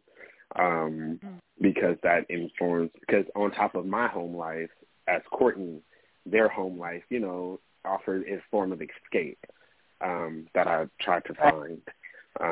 So yeah. Mm-hmm. Yeah. Are you from the South, or from here, or where are you from? I am from Oakland, California, born and raised. Okay. But I actually lived in.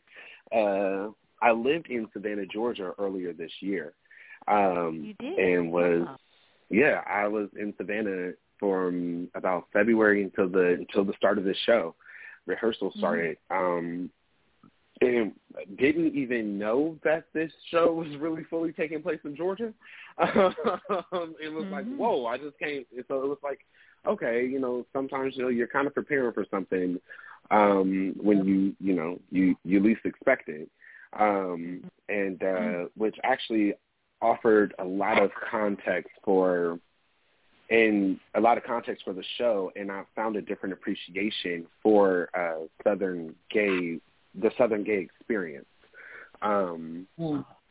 Having read this book called Sweet Tea, which is a phenomenal book, and having gone out with my friends and being discriminated against in the open, like we're walking out.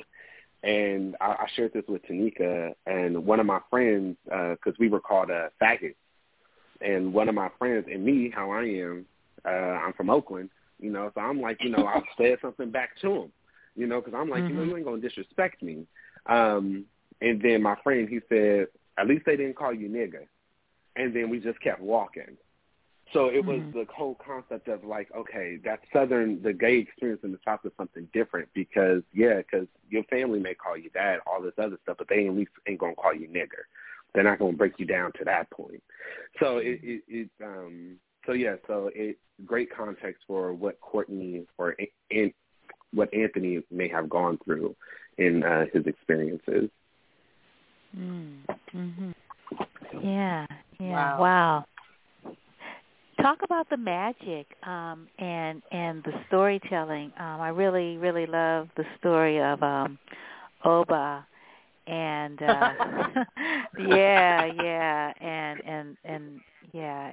Oshun, that's not what you call her, but Oba and Osha. Osha, yeah, exactly. Yeah, I was really kind of like this, you know, the playwright, he goes everywhere, like, you know, like and then even your character, you know, when he's talking about that section where I'm a magician, blah, blah, blah. And he talks about Eshu, Sylvester, RuPaul, and probably some of you. And I'm like, and you think about, like, yeah, Sylvester, totally Eshu, right? Yeah. The trickster, you know, at the crossroads, you know, like, who is he, you know? And you think about when you dress up, who are you? Yeah. And who do people think they see? Exactly. And that's exactly that. Because I was like, okay, when I say, and me and Tanika, we had a whole conversation. What am I talking about when I say I'm a magician? And I feel it really goes to Black, really speaks to Black queers having to find their own identity within their community. So we have to go deeper and find so much more of ourselves. Because sometimes our community doesn't fully understand us. So who does understand me? Well, RuPaul may understand me because RuPaul has been on TV since the 90s. And Eshu is going to understand me because Eshu, I really want to say, did not have a set gender. And Right. You have, you know, in talking about Oba and Oshun, these women, again, here we are with black women, and in their experience in trying to please, you know, lovers and stuff like that. And so I feel, yeah, it all goes back to black identity, and how as a people we are magical. We say now all the time, you know, black you know, we're you know, black boy joy and, you know, black magic and stuff like that in terms of how we are as a culture and as a people. Yeah, so I'm with you there. Mm-hmm. Yeah, yeah. So closing thoughts about the work, favorite scenes, difficult scenes, you know, words that you will never forget, even when you slip on another character. Like, whoa, I love this line. Because this writing is really good. I really like it.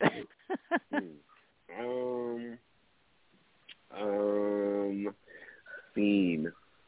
Okay, I would say, I'm not going to say hard, the challenging scene is always the end for me, because it requires, you know, it's a lot of weight there, and you want to be as honest and authentic to the situation and to what is being said. Line I won't ever forget is "you brittle ass cracker." I can't ever forget that. I literally say, "you brittle ass cracker," and I said, "What? That's a line for the ages." So yeah, what about you, Tanika? I mean, a line that I love is, you say it actually, Devin, "You've got to find a way to stand up straight in a cricket room, baby." Yeah. Mm-hmm. That line for me is just like, I don't care who you are, but you got to find a way to love yourself and represent yourself, and show the most compassion for yourself, no matter where you are, no matter who's around you, no matter what nobody's telling you, trying to tell you who you are. You know, you got to know yourself. I just love that line. True. And the whole, I mean, it's hard to pick like a favorite scene. I will say, they both are just so incredible. Oh my goodness. I would say, though, the West African fairy tale play, I'm the most impressed. Devin does this thing with the scarf where he turns into both these people, and he's just so clever with it. And also Mario. Thank you, too. Just Mario just in general. Mario be hitting it. Mario be hitting it. But they both play so well off each other. You know, we got really lucky with this pairing, you know. But, yeah, that line, though, you got to find a way to stand them straight. Absolutely. Mm-hmm. Yeah. It seems like a real ensemble piece. You know, these, you know, when you and Mario are, you know, they're together, you know, in backstage, and just the way, you know. You know, the character kind of like comes onto you. It's like, whoa! I mean, you know, like, I mean, there's no like lead up to it. It's just like, bam! You know, I want you.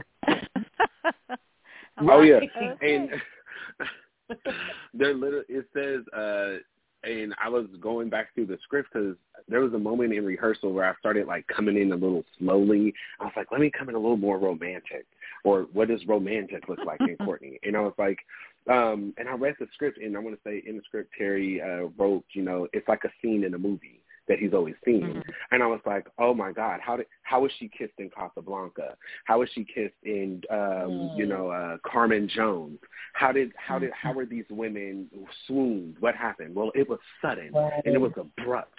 And I was like, oh, well, there it is. Okay, it has to be abrupt, because if it's not abrupt, then we're not going to fall in love. We're not going to fall in love, because love is abrupt. So, yeah, it is, so... And then I'm gonna let you all go because But I was just thinking about the ages of the two characters, because, you know, we know, you know, we think about HIV and AIDS, we think about AIDS, who, you know, who was dying, who was being paid attention to. I mean, you know, people were dying that were not on the radar. You know, the only people on the radar, you know, were white gay men, and the only people who are dying now are not white gay men, and so HIV and AIDS is not on the radar. People still get it. You know, people still dying. Right. Yeah, like in America, absolutely. I'm not talking about in another country. You know, it's still people are still at risk for this particular disease, and and then the complications. I'm just gonna speak real quick on their ages. They're both very young. Yeah, 22, 23 years old. Right, and so, you know, Courtney reminds me a lot of Tupac in the sense of Tupac was so young, but he was so old. He already lived, like, so, he was so wise. And Courtney has just got, like, this, like, doesn't take no mess, because I've seen it all kind of vibe, because life is hitting him very fast. And so, yes, people are still dying of this disease, but it's because we're the ones that are dying the most that it's not on the radar. So we have to, like, I think first day of rehearsal, I was like, we're in this, when I go to the Castro, I feel like I'm in gay Disneyland. I feel like it's very removed from, like, I like the gay Disneyland. Whoa. That's it's very original. Shiny, I'm very pretty. Very, like, you know, people got their lattes. There's a gym on every corner.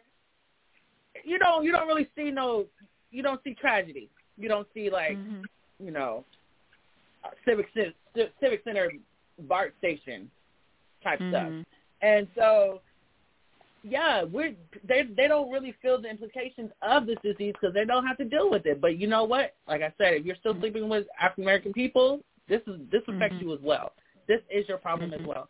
So we can put our head in the sand, like Vicky said, put your head in the sand. And act like it's not happening, but it is happening. And it's just like the coronavirus. Everybody took that serious because there was nothing we could do. You can get it. You alive, you can get it. You can still get this. This can still hit you. And, yeah, money can protect you, I guess, through, like, medicine and all that. But it's still – it's a earth problem. It's not a black problem. Yeah. It's a human problem. And so – Yeah. True and too. Yeah, and the part I really liked in the play was when I don't know how to say Anthony the way he says Anthony, so we'll say Courtney. When Courtney talks about her relationship with her grandmother and you know, the crystals and the gold and how she didn't touch certain things in the living room because they were off limits. I like that particular scene, and I really like also the scene when Courtney is with her girls, and she's dressed up, and she sees and somebody says, "This is your mama," and yeah, it's like uh-oh, And how the mother sees herself in her son's face, and I'm like, yeah, this is so sweet. I like that, that part. Oh yeah, It definitely being in grandma's house. It was in my grandmother's house that I was sitting up watching Dynasty and watching Diane Carroll and watching my grandmother had me watching Carmen Jones and Cinderella with Julie Andrews and so I'm sitting up, I'm like, oh wow, it's funny the parallels that it's beautiful parallels that I found, especially growing up young, you at your grandmother's house and all the stuff around it's beautiful because it all informs who you become ultimately. Right. So yeah. Saturday morning cleaning music. That's why I still put on Aretha. Yeah. I think it's a real celebration of these female voices that shape this culture in so many important ways, but shape this person, this character in so many important ways. mm-hmm. that, you know, you wouldn't know unless you were able to be in the room, you know, with Courtney at the wake and have Courtney tell you about these things. It's not just something you just know. But now when you listen to this music, you're going to have a whole other way of listening. It's going to be a lot deeper, a lot more, you know, intense, because now you're going to see Courtney when you hear the song. Yeah, right. You know, and we hope that's the experience. Mm-hmm. Yeah. Wow. Well, I really love it that some theaters are still doing, the taping for those people that can't get to the live theater. So this is like, being able to talk to you all, that's a nice consolation. But if people can get to the theater, you really should get to the theater. Yes, please. And have that in-person, in-the-theater experience. Yes. Real quick, the show is about 80 minutes long, if that, maybe like even 70, 75. We are the San Francisco Chronicles Critics Pick, and we just got a wonderful review by Victor Cordell. Yeah, for all of it. We also got a standing ovation our opening night. So it's a hit. It's hilarious. It's beautiful. I'm so proud. Mhm. Yeah. Well, it's really great that Theater Rhinoceros, has, sort of committed itself to telling these stories. And it's really great. And, some of these stories, they live in the Bay Area. Like we, that's right around the corner from where I grew up. And some of these stories live, in other places in the country, to get a whole nother experience around it. And, that is so amazing, Devin, that you were in Georgia. And now you're in Georgia. That's so cool. He was also, literally. Debbie, you were in Georgia when we were doing Pillow Talk too. Oh yeah, were you? We did Pillow Talk. I was on. You were in Pillow Talk too. Yeah, I was in Pillow Talk. I played Baby Boy. Mm-hmm. Oh, you were good. And, yeah, I was. I spoke at the opening. It was like, was it a preview? What was it, Tanika? I can't remember, but it was that first night. Yes. Wanda was there, Devin, and she did. Okay. Yeah, I remember you were there. Mhm. Yeah, I talked a heck of a lot. Liked you, Baby Boy. I like him. Even the new iteration of him. Yeah, you were great. You were really great. Thank you. You let the old guy off the hook. Mhm.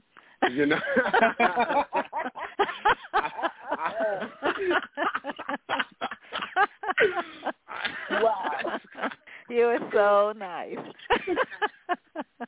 Now, if Courtney would have been there, Courtney would have said, like, heck to no. Oh, no, Courtney wouldn't have had it. Uh-uh. No, not at all. Not at all. Nope. Not one bit. Yeah. Mm-hmm. Yeah. And I'm so happy that, playwright, he, keeps it real, so to speak, insofar as, some of the things that people have to do to survive, like not skirting that.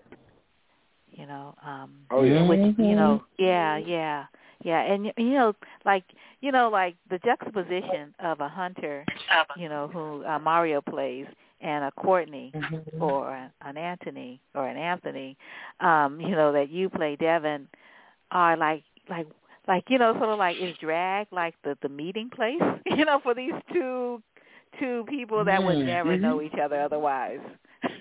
Yeah, because where else would they meet? And that's something I've asked myself, like, okay, why is, I've asked, why is Dickie here? Because I say in the play, I can tell he doesn't need me, but he wants me.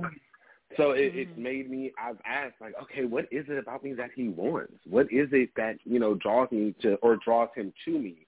And why do I, continue to, be drawn in?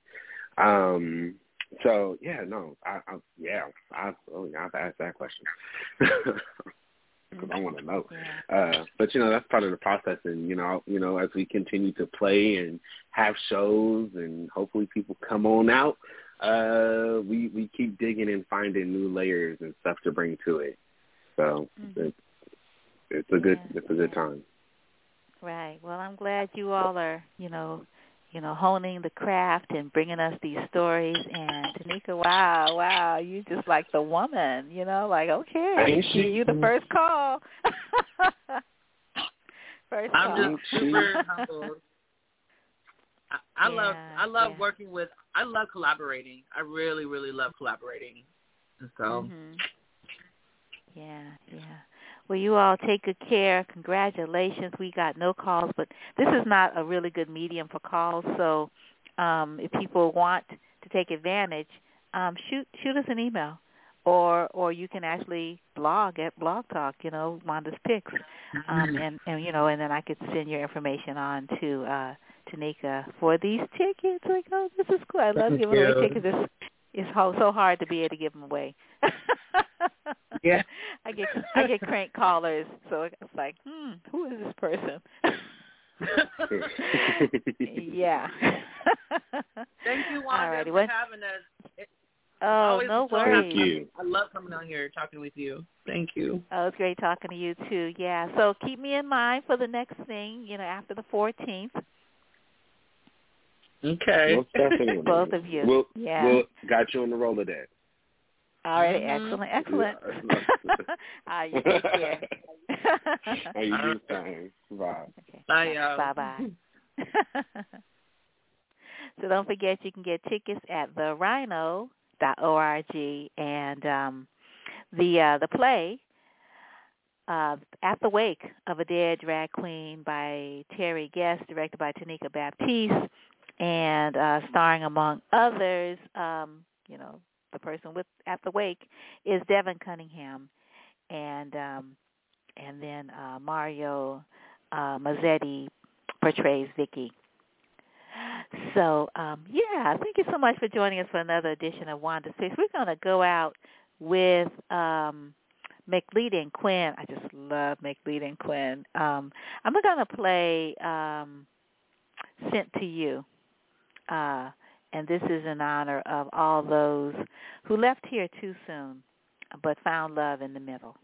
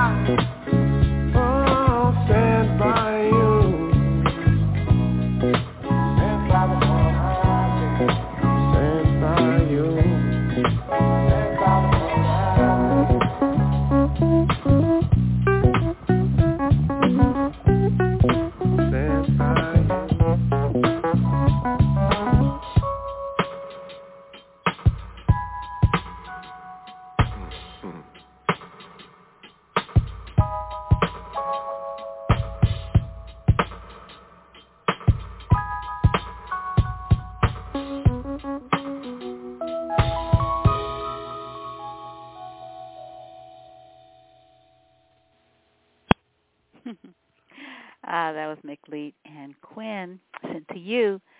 And I want to remind folks that Destiny Muhammad Trio is starts its three-day digital residency this week today, November 3rd, and it continues through Friday, November 5th from 12 to 1 p.m. Pacific time, and it's a live stream, on Facebook and YouTube. It's going to be really, really, really nice. You don't want to miss it. So you can get the link if you go to Wanda's Picks, the radio show. It's also on Wanda'sPicks.com, or you can go to Destiny Muhammad, her website. You can also listen to her talk about this if you go to our archive, or, you know, we are also streaming in iTunes. So don't want to miss it. And, yeah, this is going to be a really wonderful week of art. And you don't want to miss the Soul Skin this weekend, Friday the 5th, Saturday the 6th, at Dance Mission in San Francisco. You definitely want to check out the Save Nubia Project and keep abreast of what's happening in Sudan. We're really happy that Abbas was able to join us to talk about what's going on there. And, yeah, we'll have him back on again to update us periodically, particularly, you know, let us know what's happening with the Sudanese refugees in Germany.